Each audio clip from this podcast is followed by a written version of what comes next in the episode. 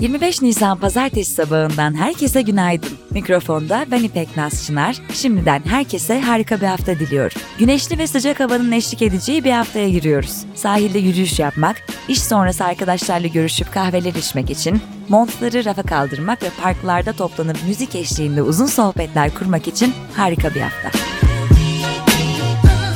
Bugünün bülteni Zingat destekleriyle ulaşıyor. Gayrimenkule dair alışkanlıklarımızı değiştiren Zingat'ın evin gerçek değerini öğrenmek isteyenler için sunduğu Evimin Değeri hizmetiyle ilgili tüm ayrıntılar bugünkü bültende. Haftaya başlarken Bugün Türkiye Cumhuriyet Merkez Bankası yatırım eğilimi istatistiklerini açıklayacak. Cumhurbaşkanlığı kabine toplantısı gerçekleştirilecek. Bu hafta ise Birleşmiş Milletler Genel Sekreteri Antonio Guterres, Salı günü Rusya'yı, Perşembe günü Ukrayna'yı ziyaret edecek. Perşembe günü TÜİK Ekonomik Güven Endeksini açıklayacak ve Türkiye Cumhuriyet Merkez Bankası ikinci enflasyon raporu toplantısını yapacak. Cuma günü Çevre Şehircilik ve İklim Değişikliği Bakanlığı iklim istatistiklerini yayımlayacak. Pazar günü ise dünya genelinde 1 Mayıs İşçi Bayramı kutlanacak. Piyasalar ve ekonomi Türkiye İstatistik Kurumu'nda başkan yardımcılığı pozisyonuna Fatih Şahin atandı. TÜİK Başkan Yardımcıları Umut Serhat İdman ve Nurettin Kaya'nın Mart ortasında görevden alınmasından bu yana başkan yardımcılığı pozisyonunda açık bulunuyordu. Resmi gazetede yayımlanan tebliğ ile Türk lirası cinsi ticari krediler zorunlu karşılığa tabi tutuldu. Buna göre 1 Nisan 2022 tarihi itibarıyla 4'er haftalık dönemlerde kullandırılan ticari kredilerin %10'u oranında zorunlu karşılık ayrılması gerekecek. Türkiye Cumhuriyet Merkez Bankası'nın bu yılki ikinci enflasyon raporu toplantısı 28 Nisan Perşembe günü Ankara'da yapılacak. Eski Ziraat Bankası Genel Müdür Yardımcısı Şenol Babuşçu, 500 Türk Lirası banknotlarının ve 5 Türk Lirası madeni paraların basımı için hazırlık yapıldığını öne sürdü.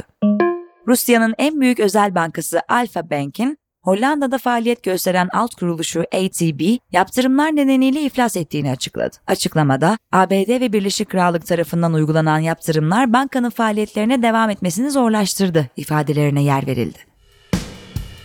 İş Dünyası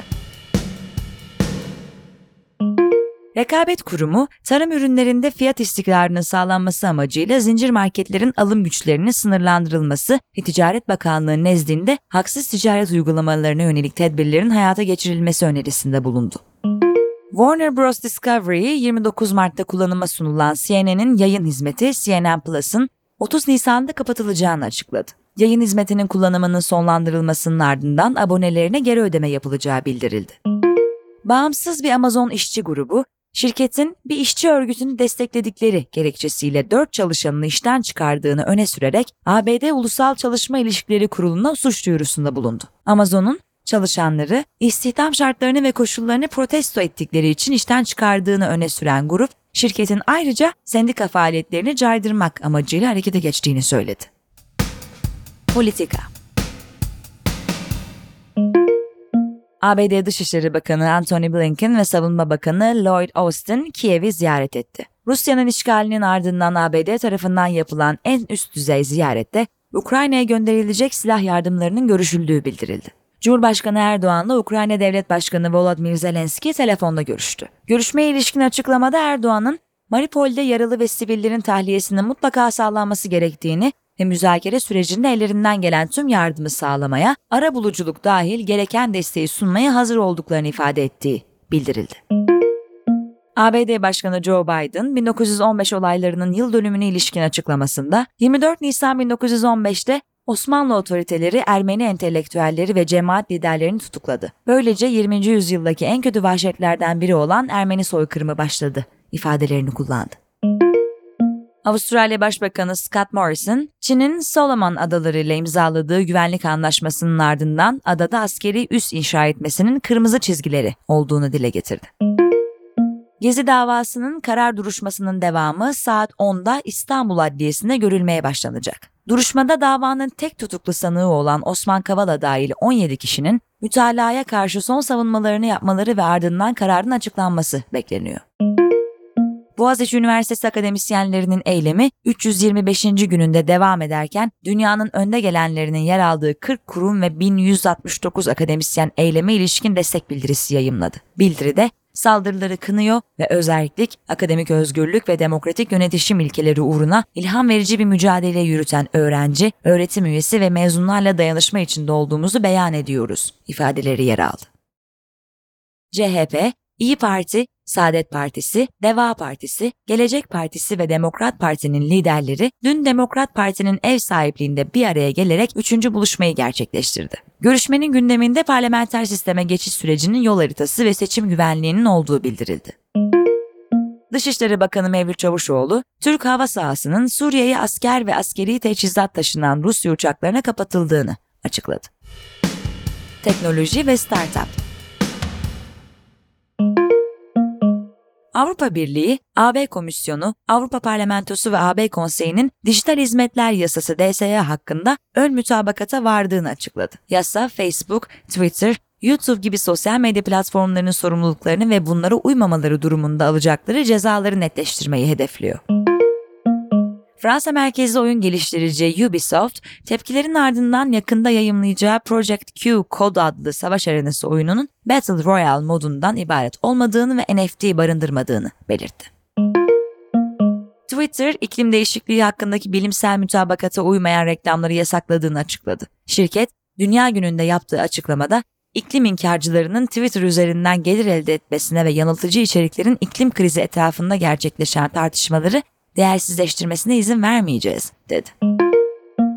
Apple'ın 30 gün içinde yeni güncelleme sunmayan uygulamaları uygulama mağazalarından kaldırmaya başladığı ortaya çıktı. Bunu iyileştirme çalışması olarak duyuran Apple'a bağımsız geliştiricilerden tepki geldi. App Store'dan kaldırılan uygulamalara kullanıcılar hali hazırda indirdikleri cihazlardan erişebilmeye devam edecek.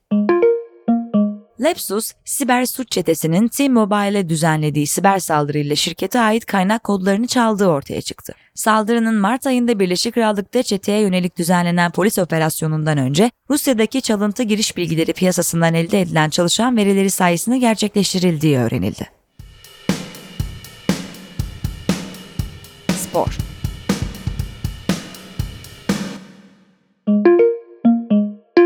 Formula 1 Imola Grand Prix'sini Red Bull'dan Max Verstappen kazandı. Grand Slam yapan ve sprint yarışında kazanan Verstappen'i podyumda takım arkadaşı Sergio Perez ve McLaren'dan Lando Norris tamamladı.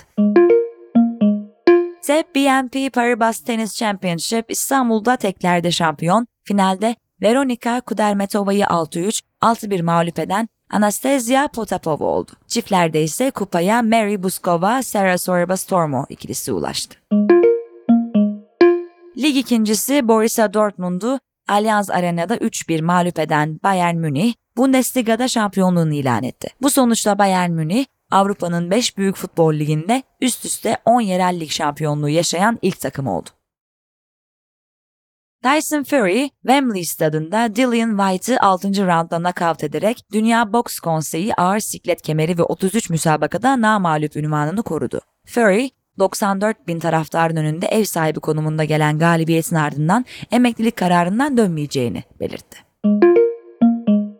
NBA'de 2021-2022 normal sezonu yılın çaylağı ödülünü Toronto Raptors'dan Scottie Barnes kazandı. Cleveland Cavaliers'tan Evan Mobley ve Detroit Pistons'tan Kate Cunningham'ı geride bırakan Barnes, NBA'deki ilk sezonunda 74 maçta %49.2 saha içi yüzdesiyle 15.3 sayı, 7.3 rebound, 3.5 asist, 1.1 top çalma ve 0,7 blok ortalamaları yakaladı. Alternatif gündem ABD'de iklim aktivisti olduğu belirtilen 50 yaşındaki Wayne Bruce, 22 Nisan Dünya Günü'nde yüksek mahkeme binasının dışında kendisini ateşe verdi. Bruce kaldırıldığı hastanede hayatını kaybetti. Sosyal medyada Bruce'un eyleminin bir intihar olmadığı, iklim krizine dikkat çekmek için planladığı bir eylem olduğu ifade edildi. Günün hikayesi